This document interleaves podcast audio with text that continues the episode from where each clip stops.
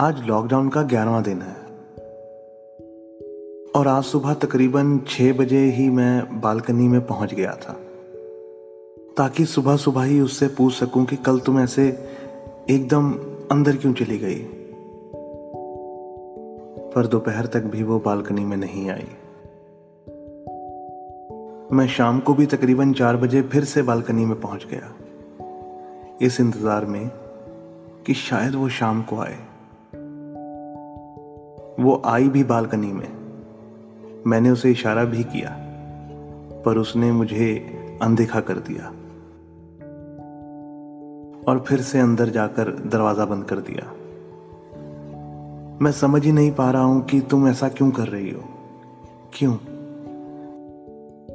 क्यों तुम ऐसा बिहेव कर रही हो? मैं अपनी बालकनी में कुर्सी पर बैठा उसकी बालकनी की तरफ़ देख रहा हूँ। बस देख रहा हूँ।